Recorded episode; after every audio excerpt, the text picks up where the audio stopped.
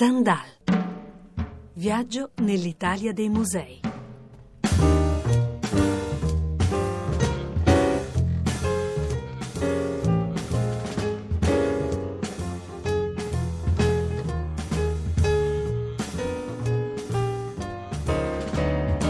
Stendhal, atto secondo, terza puntata. Buongiorno, bentrovati da Edoardo Melchiorri. In prima parte a Torino per Camera, Centro Italiano per la Fotografia, con l'intervista al direttore. E a seguire dagli archivi della radiofonia della RAI, incontro con Mimmo Palladino, pittore e scultore, ovvero l'arte in questione su Radio 3, 22 marzo 1986. Vi ricordo che Mimmo Palladino è il protagonista di Ouverture, in scena Brescia fino a Anno Nuovo, ovvero il primo artista che contamina con le sue opere il centro storico. Un percorso che dal cuore istituzionale della città conduce al parco archeologico e al museo di Santa Giulia. Un viaggio a ritroso da Brescia a Brixia, insomma. E se volete saperne di più, cercate fra i podcast di Standard quello dedicato a Brescia con l'intervista a Luigi Di Corato, direttore della Fondazione Brescia Musei. Buon ascolto della terza puntata della nuova serie di Stendhal.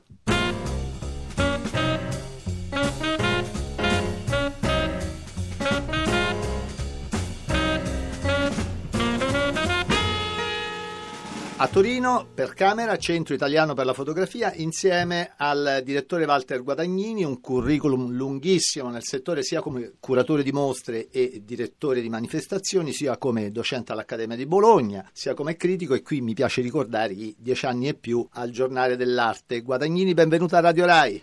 Grazie dell'invito, buongiorno a tutti. Qual è lo stato dell'arte, la salute della fotografia in Italia? Perché la fotografia è finita nei musei?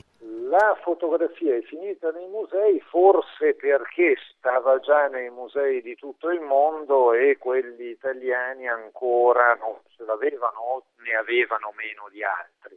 Le dedicavano uno spazio minore, mettiamola così. Quindi probabilmente è giunta l'ora anche nel, nel, nostro paese di dedicare un'attenzione particolare, proprio in qualche modo anche a museificare una pratica che in realtà sappiamo benissimo tutti non è mai stata così poco museale e così tanto diffusa come oggi. No? Per cui c'è, c'è, c'è, questo paradosso, più, più la usiamo eh, quotidianamente e più certa fotografia è diventata una cosa da museo. Quasi un anno alla guida del Centro Italiano per la Fotografia. Facciamo un bilancio fra primi risultati e obiettivi in essere. Com'è la sua camera, direttore? Ma la mia camera è bella ordinata, abbastanza eh, grande ma non troppo e quindi riesce a reggere mostre siano da un lato visioni complessive, così comunque allargate, di alcuni fenomeni, alcuni temi, come è stata, penso ad esempio, la mostra d'Italia vista dai fotografi di Magnum, ma anche reggere eh, presentazioni monografiche come è quella ad esempio di Eric Kessels, questo grande autore della contemporaneità olandese, presentato per la prima volta in Italia. E questi diciamo che sono anche un po' le linee guida essenziali di quella che vuole essere la programmazione di Camera anche nei prossimi mesi, auguriamoci nei, nei prossimi anni, per cui insomma non a caso eh, l'idea di eh, paparazzi nasce proprio, di questa mostra dedicata ai paparazzi, nasce proprio da questa volontà di trovare dei temi forti attorno ai quali coagulare poi una serie di eh, immagini storiche, alcune famosissime, altre meno e via dicendo. Camera non vuole essere solo esposizione, no? Spostiamoci su didattica e formazione, Guadagnini, anzi raccontiamo prima dove siete che con la didattica c'entra parecchio.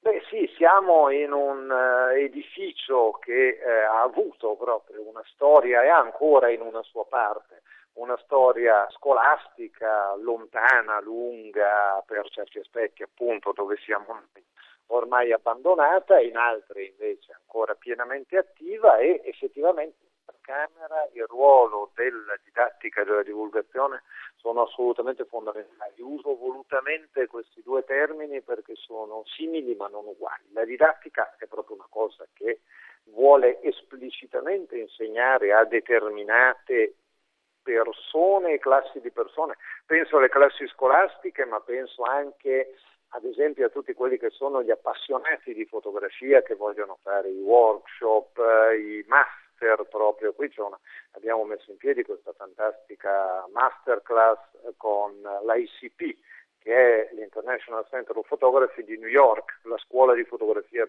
probabilmente più famosa del mondo, che in luglio fa una classe master qui a Torino. E quindi questa è proprio la parte didattica ed è una parte importantissima. Ma anche la parte di divulgazione è una parte alla quale noi teniamo davvero molto ed è una parte che si sviluppa tutto l'anno a partire dalle mostre ad affiancare le mostre, per cui incontri con gli autori, convegni, proiezioni di eventualmente diapositive, film, eccetera, eccetera, cioè tutto quello che rende la fotografia un elemento non solo bello da vedere, ma intorno al quale è anche bello discutere. La fotografia italiana vive di grandi firme isolate e riconosciute anche all'estero. Da questo a dire che formino un corpo riconoscibile forse, forse ce ne manca, no? Insomma, non c'è la scuola di come altrove, ma è un male, non è in fondo quello che cercano da sempre nei creativi italiani, Guadagnini? Fondamentalmente sì eh, da un punto di vista, diciamo così, del eh, marketing è meglio avere un marchio di scuola. Pensiamo a questi casi appunto come la scuola di Düsseldorf degli autori tedeschi degli anni Ottanta o varie altre cose che si sono succedute mh, anche in ambito pittorico e via dicendo. Da quel punto di vista forse è meglio avere un marchio riconoscibile di gruppo, sicuramente.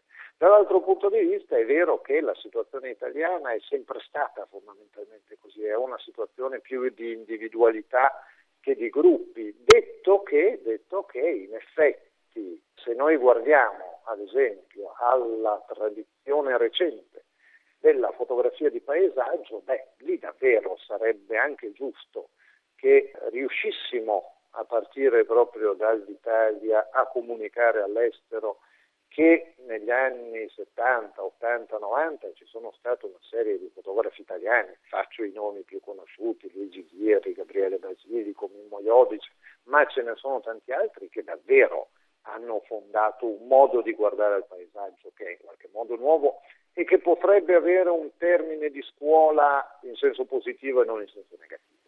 Passiamo al digitale. Il digitale come male assoluto ormai non lo sostiene più nessuno, no? manco gli old masters o impressioni. Lei, Guadagnini, ha curato per Schirà un'imponente storia della fotografia no? e il periodo preso in esame nell'ultimo volume, il quarto, è proprio quello digitale. Parliamo delle opportunità offerte una volta tanto, ma e anche del superamento di tante etichette. So che a lei non piace questa distinzione fra artista, fotografo, con o senza trattino. Sì, assolutamente, sono cose che di nuovo le capisco dal punto di vista del marketing, ma siccome di quello non mi occupo, mi interessano meno. Detto questo, lo stesso vale un po' per le discussioni davvero ormai vecchissime tra analogico e digitale. Insomma, tra analogico e digitale ci sono delle differenze abbastanza ovvie che riesce a riconoscere chiunque prenda in mano una macchina analogica e una macchina digitale. Detto questo, sono due macchine diverse che danno vita a prodotti mm, in alcuni casi molto diversi, in altri in realtà non tanto diversi, e la vera rivoluzione è quella che consegue sostanzialmente alla tecnologia che porta al digitale ed è quella in realtà della rete, cioè il problema non è come si fanno le foto, ma come circolano le fotografie. La vera rivoluzione è quella lì, non è nello strumento macchina fotografica, ma è nel fatto che quello strumento macchina fotografica adesso, come ben sappiamo tutti quanti per ancora una volta pratica quotidiana, questo strumento lo attacchiamo metaforicamente sempre a un computer, ce l'abbiamo costantemente attaccato a un computer e costantemente attaccato alla rete, per cui noi eh, delle foto, dico noi proprio, delle fotografie facciamo un uso che è completamente diverso da quello che si faceva fino a quando questo tipo di strumentario non c'era. Il vero grande passaggio è quello, e quello è che crea delle belle differenze rispetto a prima. Questo sì, tant'è che molti artisti oggi stanno riflettendo, molti artisti e molti fotografi stanno riflettendo proprio su questo, non tanto sulle pratiche analogiche o digitali, ma su che cosa significhi avere una fotografia che ad esempio non si stampa quasi più.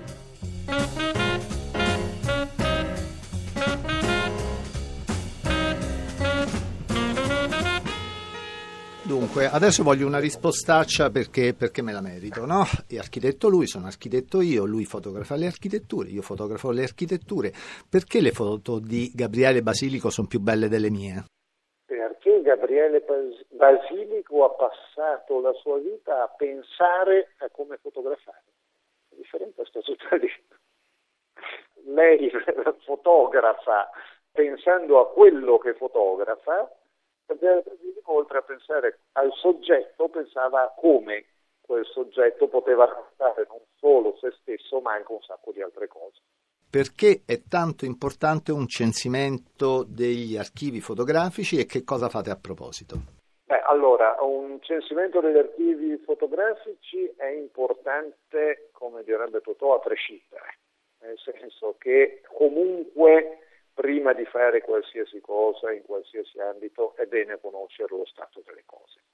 Eh, ancora una volta, per tornare al discorso dal quale siamo partiti, in Italia purtroppo scontiamo un certo ritardo in queste eh, vicende e quindi farlo a maggior ragione oggi e di nuovo con gli strumenti che ci sono forniti dalla tecnologia sicuramente per certi aspetti è anche più facile per certi aspetti e non Detto questo, la domanda può, può anche essere fatta in termini di ma perché Camera, che in realtà non ha una raccolta, si mette alla testa di un censimento eh, delle raccolte degli altri, come dire, eh, forse proprio per questo motivo, perché noi non abbiamo da occuparci delle raccolte nostre e quindi possiamo avere in qualche modo una visione generale, possiamo essere in qualche modo super partes rispetto a quello che accade all'interno degli archivi. Detto che questo lavoro è un lavoro che naturalmente Camera non fa assolutamente da sola, ma anzi è sostanzialmente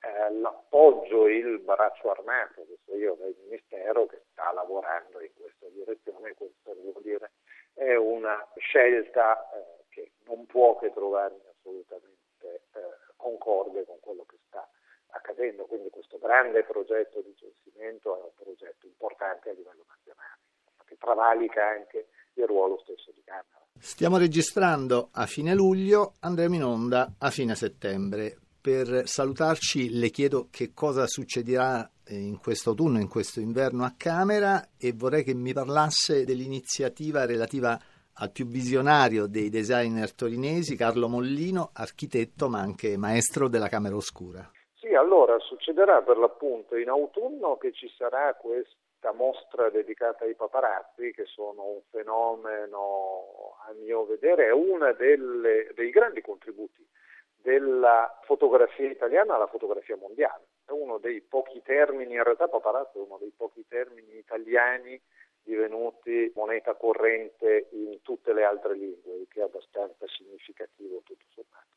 E naturalmente parlando di paparazzi si può, come spesso accade parlando di fotografie, facendo vedere fotografie, si parla in realtà della società e non solo di quella degli anni 60 o 70, ma si arriva fino ai giorni nostri. Quindi una grande mostra, lo dico, estremamente divertente, con alcune delle icone del paparazzismo mondiale, con alcune delle icone naturalmente, quindi anche del cinema e dello spettacolo, e non solo, anche della politica arrivando fino ai giorni nostri mondiali e quindi anche una mostra estremamente eh, divertente con molte immagini conosciute, altre inedite, molte risse, alcune vere, alcune inscenate, tra fotografi, attori, dive e divine, insomma c'è, c'è un po' di tutto e questa è la nostra grande mostra autunnale e di inizio inverno. Invece poi per l'appunto in gennaio apriremo una retrospettiva dedicata interamente all'attività fotografica di Mollino. Mollino, eh, come diceva lei giustamente, è grande designer, grande architetto, figura mh, leggendaria anche al di fuori dei, dei patri confini. Io mi accorgo sempre più che Mollino, ovunque tu lo nomini nel mondo, ha degli, degli estimatori, è il classico caso di culto, che ha lavorato, con, non ha lavorato in realtà, ha pensato molto alla fotografia e ha fatto molte fotografie sempre con questo suo andamento apparentemente svagato, dissacratorio e in realtà si scopre poi guardando tutta la sua produzione che è un atteggiamento che andava a guardare poi le radici di quel linguaggio. È un personaggio davvero estremamente curioso anche da questo punto di vista, per cui si trovano le donnine nude, si trovano le foto sullo sci che diventano però poi foto astratte, si trovano altre immagini. È un lavoro che stiamo facendo assieme al Politecnico qui di Torino, trovando anche in questo caso molti inediti, devo dire che una cosa bella di questo mestiere è che si continuano a trovare cose sorprendenti e che spero sia una, una mostra che abbia un riscontro però, ecco, questo sì, non solo torinese, sebbene lui sia un fan di PI, ma davvero eh, nazionale e internazionale. Insomma. Stendhal